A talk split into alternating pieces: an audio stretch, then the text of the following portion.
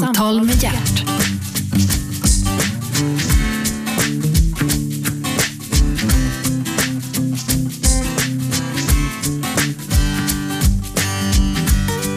God morgon och hjärtligt välkomna till Radio 1, pratradiokanalen nummer ett. Programmet heter Äntligen jag Gert Fylking och äntligen är Kim Andersson här. Välkommen Kim!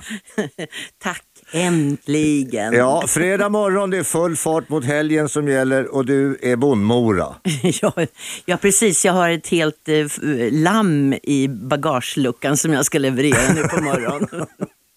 Ja, men det låter bra. Eh, Slaktar du själv, styckar du själv? ja, det är ju tur att jag har en gubbe som gör det. Du har en man helt Ja, enkelt. han- jag har en man. Han både slaktar och, och styckar. Och, Jaså? han gör allting Ja, sånt.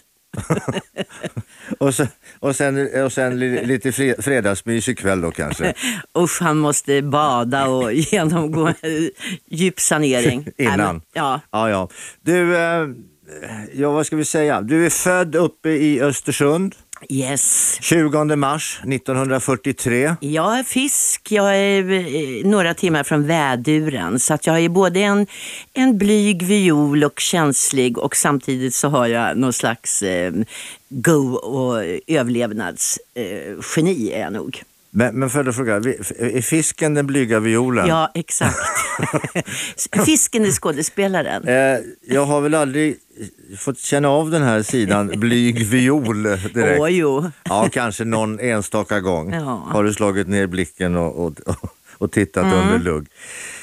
Kerstin Kristina Birgitta Andersson. Mm. Birgitta Andersson, det låter ju bekant. Ja, nej men alltså vi är ju 40-talister. Jag brukar säga det när jag möter min publik och presenterar mig och alla säger heter Birgitta, Kristina, Ja, Margareta.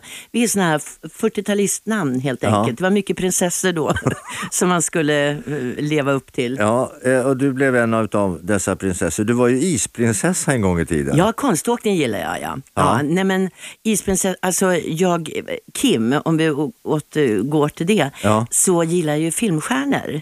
Så att jag ville ju bli som Kim Novak kanske. Eller jag ville Kim, heta som Kim hon. Novak hörde jag, jag vet inte om det är sant. Hon kom cyklande i Hollywood. Okej. Eh, eh, hon var ju, var ju, jag vet inte om hon lever fortfarande, men hon var ju väldigt snygg. Jag tror det, ja. och, och cyklade och det var någon producent eller någon regissör som fick syn på henne och sa henne ska vi ha. Ja, men det tror jag på. Ja, Och jag var också snygg och blond. Och det kommer du få se i Stjärnorna på slottet för det är massor av bilder på mig när jag var blond och, ja, och var sådär jättesnygg. ja du var ju dessutom till och med utvikningsflicka i lek- lektyr. ja, det kommer också i stort uppslag på tv-skärmen.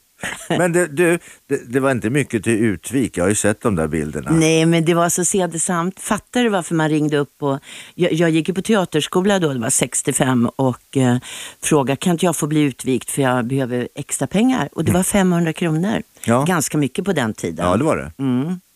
Nej, men jag, det var ju, man visar ju ingenting. Och, och jag såg inte ens tuttinuttig ut, utan sådär väldigt arg och sträng. Ja, som ja. du alltid har varit. Ja. Kim, Östersund. Eh, har du syskon?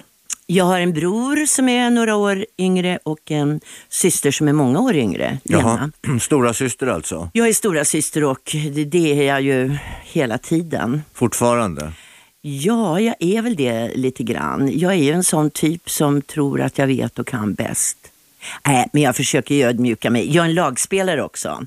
Aha. Det är jag. Men du, du, det är intressant det där med, med hur man hamnar i en syskonkull. Därför att är man stora syster och som du då lite äldre, då, då kommer ju en del ansvar i alla fall att hamna på en. He- Hemma, man får, man får ta hand om småsyskonen. Du Kim, du får nu ta- ta hand om småsyskonen här och så går ni ut på gården och leker. Och... Ja, men så gjorde ju inte jag. Jag stack ju hemifrån istället. Jag rymde. Jaha, sån Eh, var Min det. lilla syster var bara tre år när jag åkte till Stockholm när jag var 16. Så att eh, jag har inte tagit hand om någon mer än mig själv. Nej, jag, var, jag var nog inte en sån Men varför, stora var, syster. varför drog du till Stockholm? För att jag ville bli något. Jag Men ville det bli kunde något. man väl bli i Östersund också? Nej, man kunde bara bli isprinsessa eller slalom-S Ja. eller ryttarinna. Och jag höll ju på med allt sånt. Men det var inte tillräckligt eftersom Nähä. jag var så jäkla teaterintresserad genom min farmor och farfar. som drog mig till teatern från jag var liten. Jaha. Och farfar var också sångare så att eh, det fanns ju, han spelade luta och sjöng och det fanns ju kultur hemma. Mm. Men eh, nej, det var teater jag skulle hålla på med. Det var bara någonting som du hade bestämt dig för? Ja, Var det visst. för att du ville bli kändis eller var det... Nej men gud, kändis. Vet väl du, jag och Gert har jobbat ihop i Ja, men vänta nu, 20 det var anledningen till att jag säger Mm. det där var nämligen så att jag, jag vid ett tillfälle så var jag i Vansbro och så skulle vi göra lite intervjuer med folk kring där Ja. i Vansbro och så var det en tjej där, hon var väl 18 år. Så frågade jag henne, ja, ja jag går i skolan, Jaha, vad, vad ska du bli när du blir stor då? Kändis. Något med kändis. Nej, men det är så fruktansvärt. När någon säger det till mig så, alltså jag påpekar hela tiden, man är igenkänd men att vara kändis är någonting väldigt fult. Tycker du det? Ja, jag tycker det. Ja. Du, du, du nämnde här att, att vi har jobbat en del ihop och visst, Visst. fan har vi det. Ja. under många, många år. Ja. Men vi kommer fram till det så småningom. Du flyttade till Stockholm, du är 16 år. Vad säger man hemma? Då säger man att nu ska jag bli kartriterska. Jag har skrivit in mig på Generalstabens litografiska anstalt. Jaha. Och jag ska bo hos en familj. Anstalt? Anstalt heter det ja. det var verkligen, ja precis sånt jag reflekterar på. Eh, Jag ska bli någonting, jag ska bli riterska. Ja. Och eh, så eh, fick jag jobb hos en familj på Lidingö. Jaha. Sån här överklassfamilj som jag skulle ta hand om barnen. Och så gick jag på kvällskurser. Jaha. För, för att få ihop allt det där. Ja, ja, så att du fick mat och husrum. Ja, absolut, och eh, lite lön. Mm. Och lite lön och sen så pluggade du som kartriterska Ja, på och anstalten. På anstalten och blev klar efter tre månader. Jaha. Och så jobbade jag faktiskt på... Vadå, blev du klar efter tre Ja, månader? efter tre månader hade- var jag riterska. Jaha, då var du behörig att sitta Ja, och rita? ja. Jaha. Men på den tiden ritade man ju för hand. Jag, menar, Ja. jag skulle ju inte klara ett sånt jobb idag. Det är ju bara datorer. Nej men jag textade, du vet. Jag textade, jag hade stort A i textning. Jag, åh, jag kan skriva snyggt. Ja, var du duktig i skolan? Jag var väldigt duktig i skolan tills jag började realskolan. För jag fick börja ett år för tidigt. Mm. Jaha. Jag var sex. Och jag var lite så, då, inte överbegåvad, men jag var mogen, som det heter, skolmogen. Och sen när jag kom i realskolan så kom ju alla de här barnen från landet som var två år äldre. Ja. Med stora bröst och tuttar. Alltså jag började, jag var 12 och de var 15. Aha. Och då kan du tänka hur hur det hände i plugget. Då tyckte inte jag det var något kul längre. Då blev jag eh, rebell. Jaha. Jag hade svart skinnpaj och Elvis som mm, liksom låg bakom där och svarta kajalögon och som jag målade med skokräm för det var billigare än mascara. Och, eh, nej men, och skolkade jäkligt mycket och, och så. Och mm, gick med i FPU, Folkpartiets ungdomsförbund, för där kunde man spisa jazz. Jag var liksom jazz Ja, ja. Men det där, det där är ju inget konstigt. Du kommer upp då i, i någonting som vi kallar då för motsvarande sjuan idag. ja. Och då har man ju helt, alltså det ser vi ju idag hur folk när de kommer upp i sjuan, de tröttnar. På skolan. Man tröttnar Ja. på skolan. Jag tror inte att det nödvändigtvis hade med att göra att, att du runt omkring dig hade en massa eh, Stora- eh, stora bröst. Det tror inte jag. Stora killar och tjejer och Ja, ja. de Nej. kallar mig för Plankan och jag Ja. var så liten så att jag, jo, men jag ville verkligen hävda mig. Jag ville, jag ville också ha en plats i det där gänget. Eh, Men du var lite för liten. ja, och var det var inte- inget kul. Nej. Nej. det var verkligen som du säger. Du var ju inte ens lovlig. Nej, nej, nej, nej. Det var jag verkligen inte. Men du, Kim, vad, vad, du sa att du gillade musik, du var rebell, du hade svart skinnjacka, du målade eh, dina ögon svarta. ja. Men du hade fortfarande en vurm för det här med teater. Engagerade du dig i, i skolans Nej, teaterverksamhet? men det fanns ingen teaterverksamhet. Det var det det inte fanns. Nähä. Fanns det roliga timmen då? Eh, roliga timmen, den, eh, eh, det var i småskolan. Ja. Jag kommer ihåg en gång, jag var lite rund i tvåan och då fick jag och en annan kille som var jätterund eh, sjunga den här. Vid en väg på en sten satt en liten flika bara fötter, bara ben, mager som en sticka. Och då satt jag där och var, såg ganska välmående ut. Och så han gick där förbi då vi gjorde något slags spel. Ja, nej men eh, jag vet, det var väl kanske det första enda. Jag var Lucia också när jag var 12 år. Norrbotten-gillets Lucia. Jaha, jag jo, jag jag blev ingen tackar, ja. riktig Lucia. Nej, nej. Men, men nej, det var nog bara de framträdanden. Jag hade nog inget sånt, nej. Men vad, vad, hur, den här lusten då att vilja spela teater. Ja, men jag hade ju sett dem på ja, men hur scen fick på du teatern. uttryck för den? Hur fick du uttryck för den? Jag menar innan du kom iväg och blev något. Att jag var, var väldigt eh, eh, kaxig i plugget. Mhm. Jag var ju det. Mm. Och ehm, se ordning och uppförande. Det är ju inget att skryta med. Men alltså jag, hela tiden var jag där och mm. svarade. Och, ja. Ja, ja. Men du, vad, vad sa mamma då när du stack?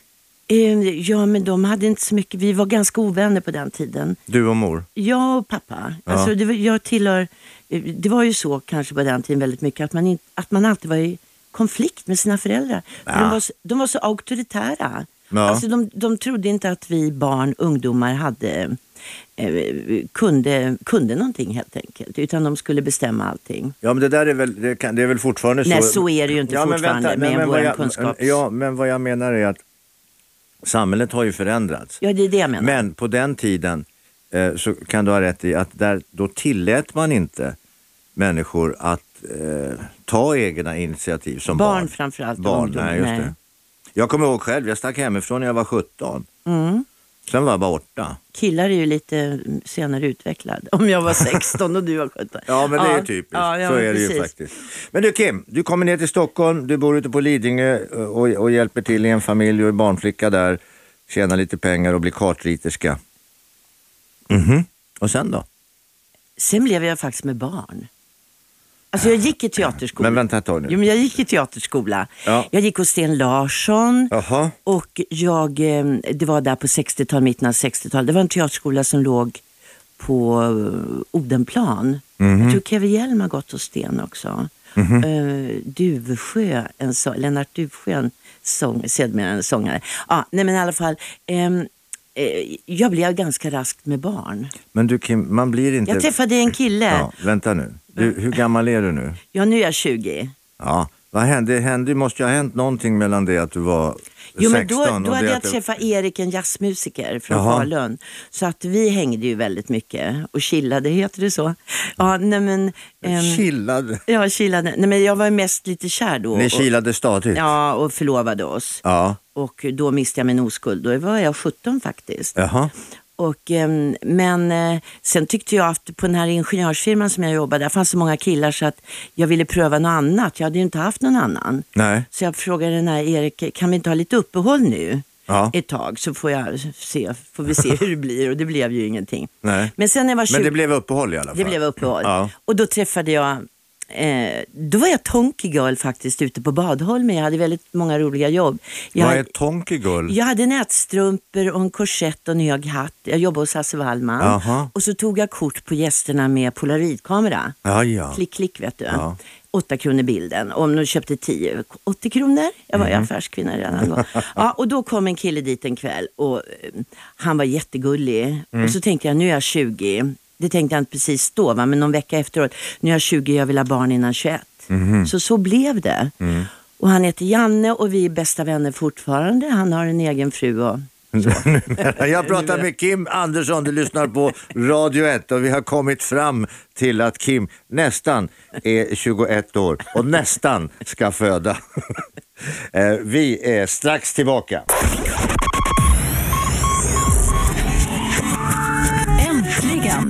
Samtal med hjärt.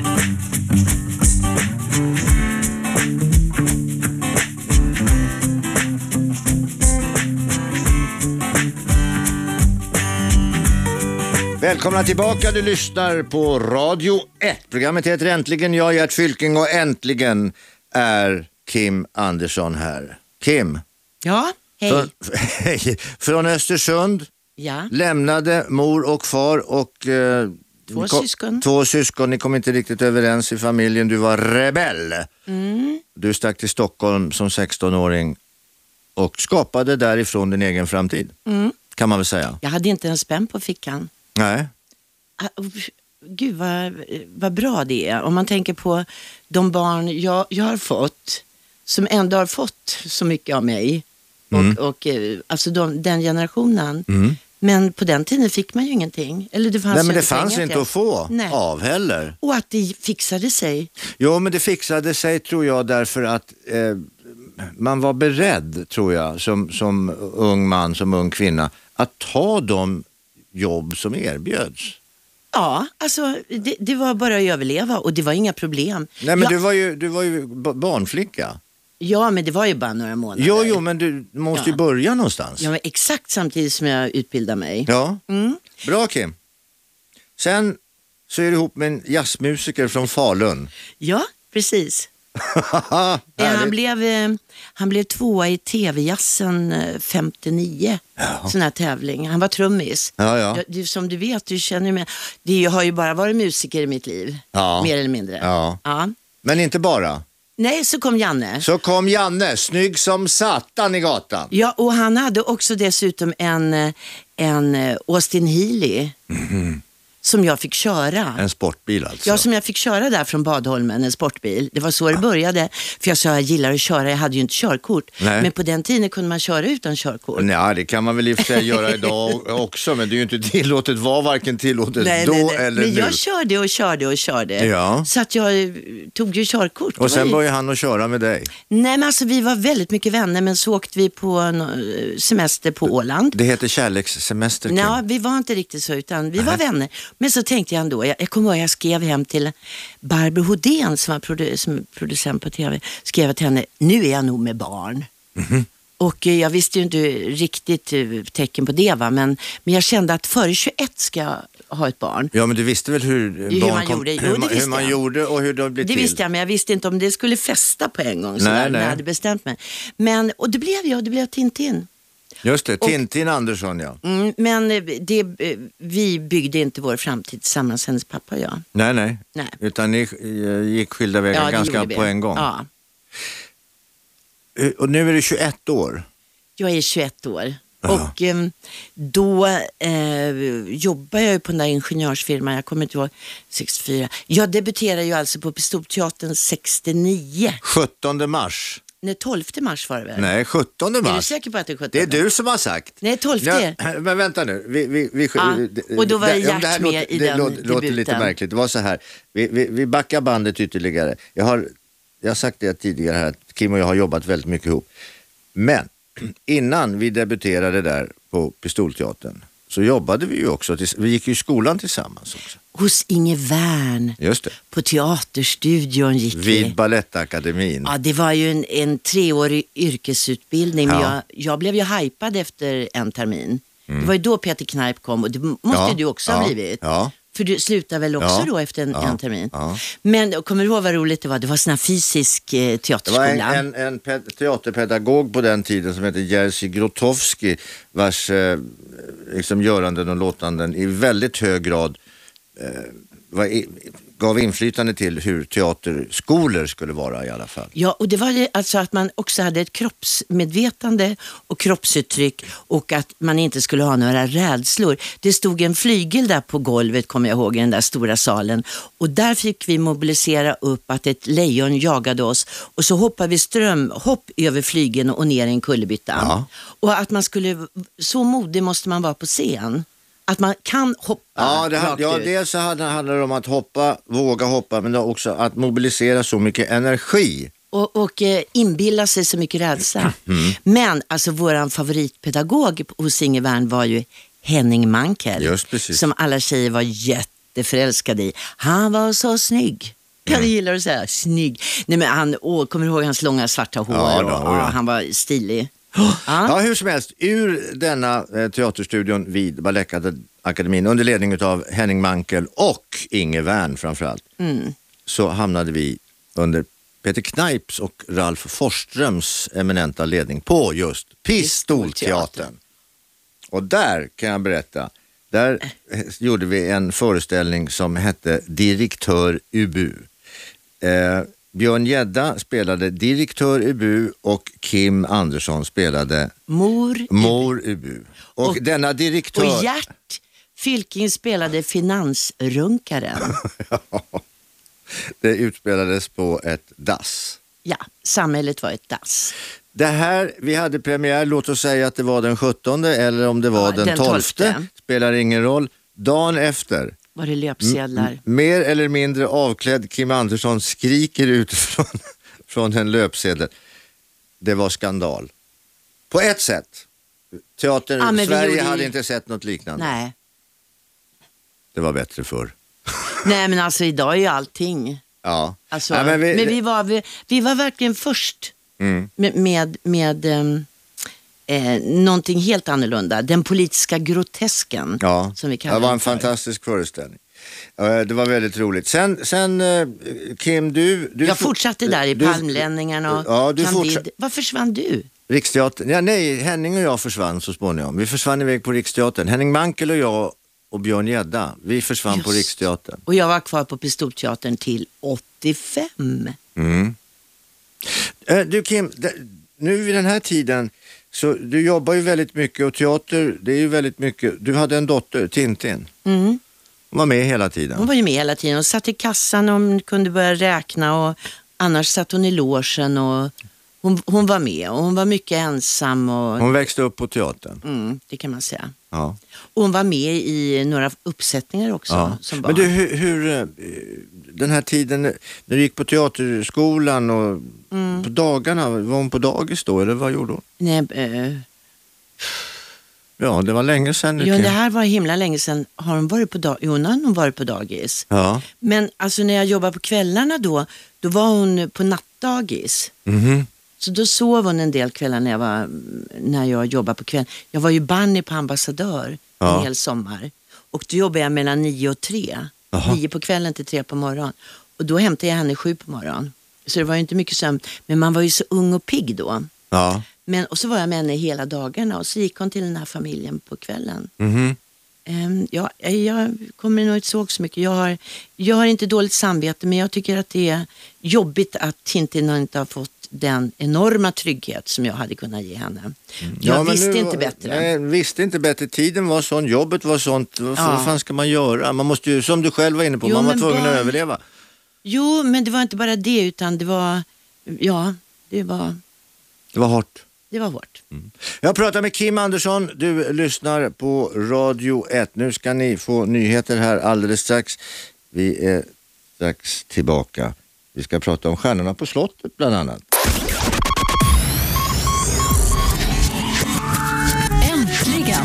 Samtal med hjärt.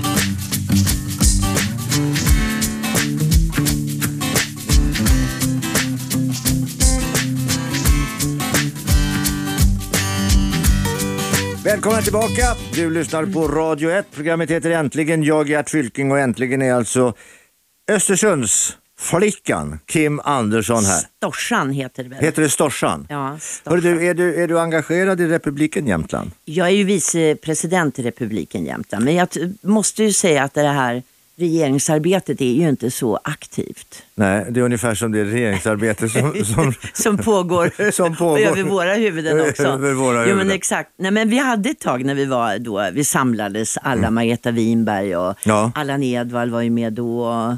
Eh, ja, alla eh, norr, eh, jämtlänningar i exil. Mm. Och hade lite kul sådär och pratade. Men, nej, men man försöker ju vara ambassadör Ja. Mm. Ja, vad är på så, egen hand. ja, vad är det som är så jävla bra med Jämtland då? Nej, men alltså, det, dels har vi ju närproduktioner nu i, i mat. Jaha. I ost och, och, i, Ja. ost och ostar framför allt. Ja. Och sen så har vi ju Sveriges vackraste landskap. Jaha, Som okej. både Östersund och Storsjön och fjällen. Ja, ja, och ja. Kuan och Suan och Boan och Jättran och alla andra ställen. Ja, Vi har väldigt mycket där Men uppe. du, du närproducerar själv numera också? Ja, vi har lamm som vi får alltså, fåravel. Ja. Men det är i liten skala. Vi får 6-7 lamm per år. Okej. För nu fick de bara ett i år, annars får vi då 12-13 och då blir det lite körigare för Lasse. Lasse det är mannen där. Ja, att eh, slakta. För det är ju inte så kul, men han har blivit bättre och bättre. Vi har haft de här fåren i många år. men man går där och så blir man kär i de här små lammen Nej, och så man blir pang inte ska kär man i dem. Nej, man, man, man i ser dem inte så. Nej, det får man inte bli. Man får inte namnge dem och så för att då... Nej, men Det får inte hästar- vara så, och nu sitter vi och äter på lilla Märta här. Det går- Nej, nej, usch, nej, det går inte. Men, eh, nej, men jag är ju hästar och de Ja. är jag verkligen kär i. Alltså, Du, du har eh, i så kallade islandshästar. Islandshästar, ja. Du har ju själv varit ute och ridit. Ja. Kommer du ihåg i snön där och det där röret? Här är hjärtsrör säger vi alltid. Det var ett sånt här stort eh, rör som Cement. dolde cement, doldes Ja, det var under snön. jätte- det var stor och din grop. häst gick rakt ner i det. Ja. Alltså i alla fall med frambenen. Ja, hela hästen och jag. Och hästen välte ju där nere och Ja, jag. gud. Och vi säger alltid när vi rider förbi där, nu är det ju ingen snö, det där är hjärtsrör. Kommer du ihåg? ja, det var Nej, men det är ju, det är ju alltså lust. Mm. Jag ska hem och rida nu. Tyvärr är det ju så mörkt snabbt. Ja, men det bryr ju inte hästar sig om. Jo men det är inte kul att rida, det är ju kol, kol, svart Ja, men jag hos oss. vet, men det skiter ju hästarna i. De går ju på även om det är Nej det kols. gör de inte. Nej det funkar inte. Nähä. Nej jag vill inte rida när det är mörkt. Men, men islandshästar till skillnad mot andra hästar är ju lite coolare. Jag säger inte det du.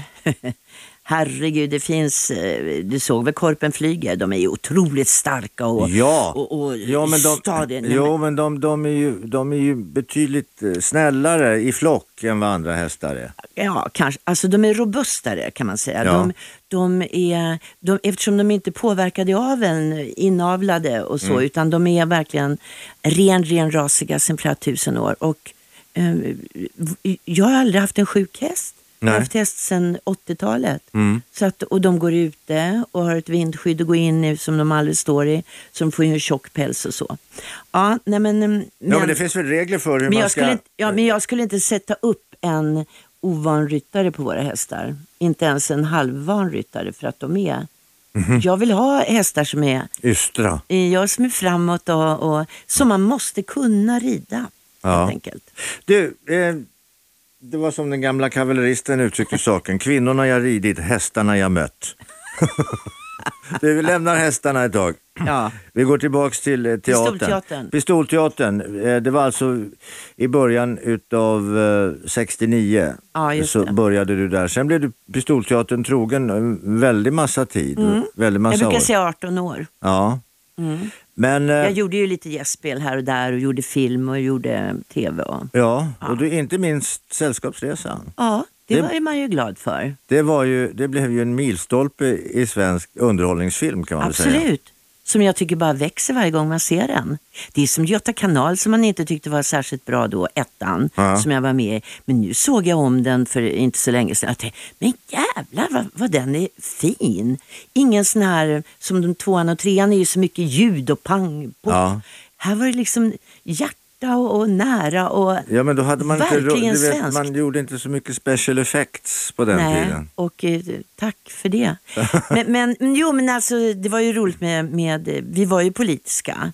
Mm. Även om vi inte var partipolitiska på det sättet. Du Vi menar var ju ut- anarkistiska. utifrån teaterns perspektiv, ja. ja. Så tyckte de ju att eh, när jag blev tillfrågad då att göra eh, Sällskapsresan så tyckte de inte att det var riktigt eh, schysst av mig att göra det. Alltså en komedi som inte hade några politiska förtecken och så vidare. Nej. Men jag stod på mig och Ja. kände väl intuitivt att det här, jag tror att det här blir jättebra. Ja, så fick du åka till Sydamerika också. Ja, men då, teatern fick, eller Lasse Åberg fick betala, jag tror det var 25 000 till Pistolteatern för att jag skulle vara med. Köpa loss mig på något sätt. ja. Ja, och då, det tog ju sex veckor att göra den där Ja. inspelningen. Och åka till Rio de Mm. Janeiro ja, men ni var nere där på... i Eh, tio dagar Ja. och filmade en dag. ja. Vilken bonus. Ah, jättekul. Och den killen som serverar oss, nu ger jag en hemlis där, i akten på den där jotten, Mm. eh, Max hette han. Honom blev jag förälskad i. Så att vi var vi tillsammans hela tiden.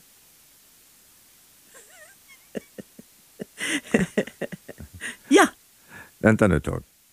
Ja, men det var, då var det precis, jag hade precis träffat Lasse bara någon vecka innan men det var inte riktigt stadigt mellan oss. Och när jag stack då, Det- det här är för vissa- det här är 1980. Det här är vissa saker som jag nämligen känner, känner till en del utav. Och Men det samt- visste du inte om, Nej, det visste jag inte Max. om. Nej, det visste jag inte om. Jaha, så att servitören på båten... Han alls- var en modell alltså, men han Ja, var på- anställd, han var statist på Ja, just det. båten. Men då kan Man vi... ser honom, han ser ut som en ung Harry Belafonte. Och vi blev så, Ja. han, eller framförallt tyckte han, jag var ju 25 år äldre, eller 20 i alla fall, och, eh, men han tyckte jag var så snygg. Mm. Där, snygg. Nej men vi hade väldigt trevligt. Sen ringde, sen kom jag hem och då blev det ju Lasse och jag. Ja. Men han ringde mig hela tiden och pratade portugisiska. Jag satt med portugisisk lexikon och, och försökte translata och jag skrev brev på portugisiska. Och så en dag så ringde han några månader senare. Hallå Kim, han pratade lite engelska. Jag är i Rom, kan jag komma till dig och hälsa på? Nej men gud, jag är gift, sa jag. Ja, ja, ja, men kan jag, när kan jag komma? Och då bröt jag med honom. För då Ja, tänkte ja. jag, nej det blir inte Max. Nej. Jaha.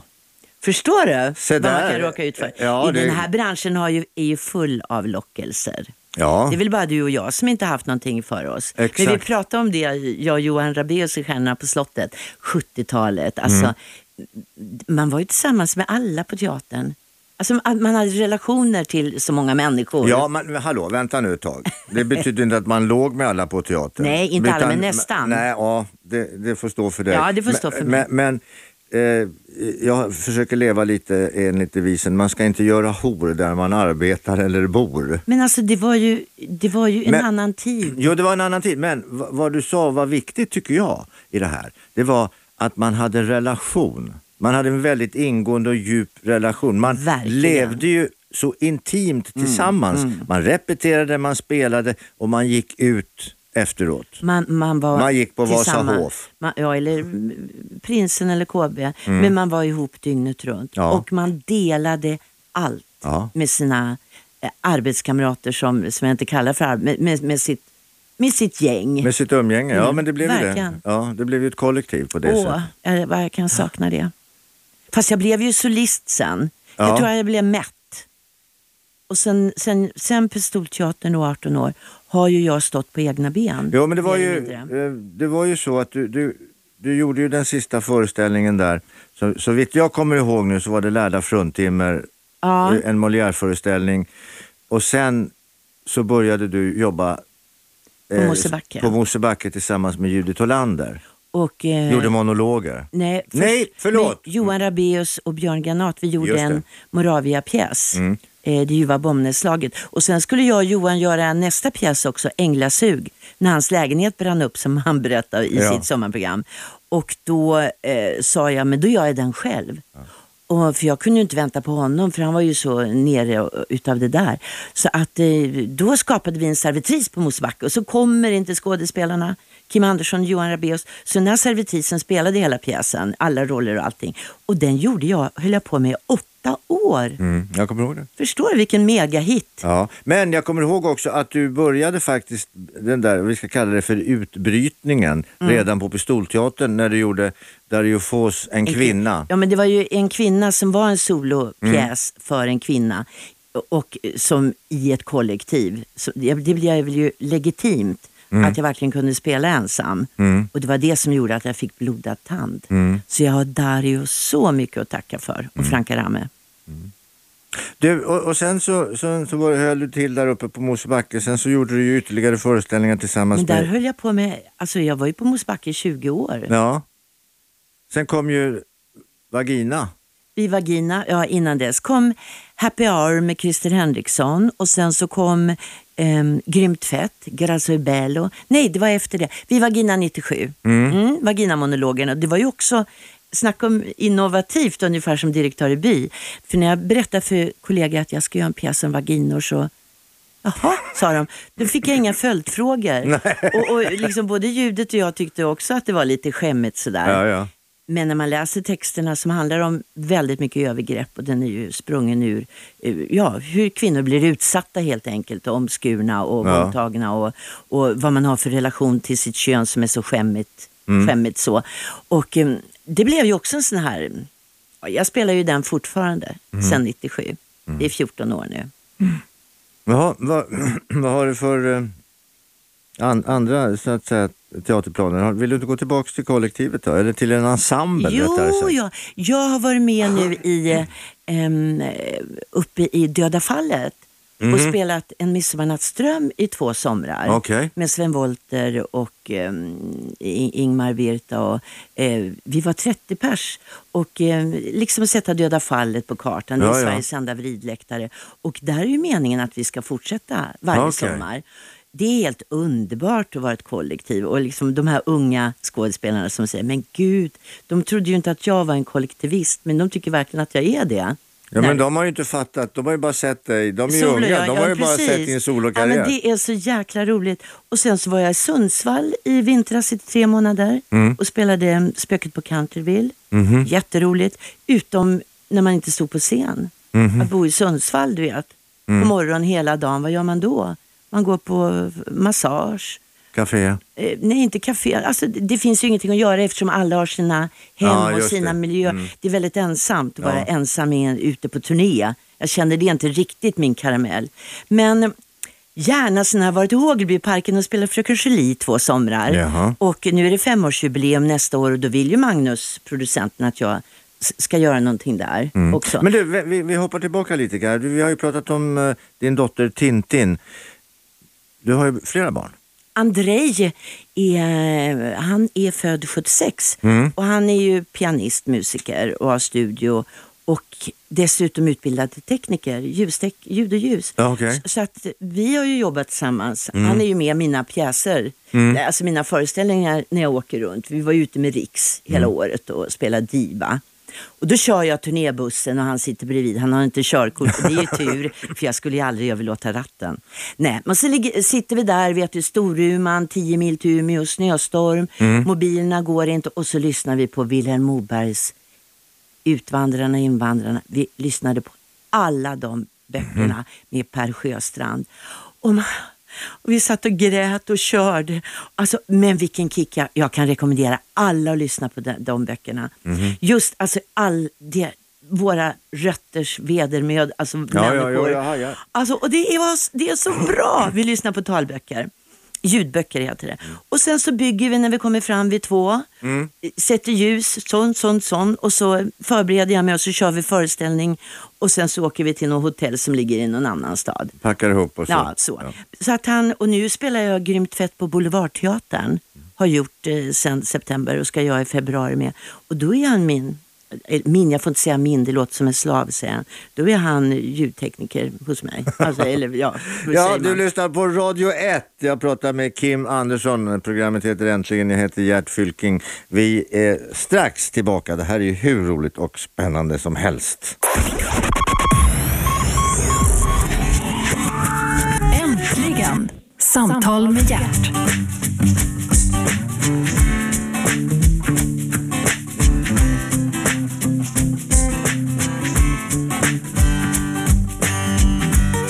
Välkomna tillbaka. Du lyssnar på Radio 1. Programmet heter Äntligen och äntligen är Kim Andersson här. Kim, vi har snuddat lite vid både höjdpunkterna och bekymren och glädjeämnena i, i din långa karriär. Nu helt plötsligt, inte för så länge sedan, så dog din mamma. Ja, Som jag faktiskt har träffat. Mm. Men hon var, som du sa, hon hade levt klart. Ja, mamma Sylvia hon eh, var 91 år, skulle bli 92. Och ehm, hon tyckte det var, hon var så pigg i huvudet. I, inte så mycket i kroppen, hon gick med rullator, hon bodde ju i Östersund. Men eh, alla hennes vänner hade ju gått bort. Ja. Och det är svårt att skaffa nya vänner så här när man blir, och när man inte vill gå på pensionärsföreningar ut och dansa och så. Nej. Ja, när hon tyckte det var tråkigt. Så det blev mer och mer under hösten där så, så tyckte hon det var urtrist. Sen den eh, i, i oktober, en tisdag nu, eh, så någonting den 18-19 så ringde jag till henne och sa nu vill inte jag leva längre. Sa hon. hon hade sagt det några gånger under hösten. Jag tycker det är så tråkigt. Vill du jag ska komma upp? sa jag. Ja, sa hon och grät.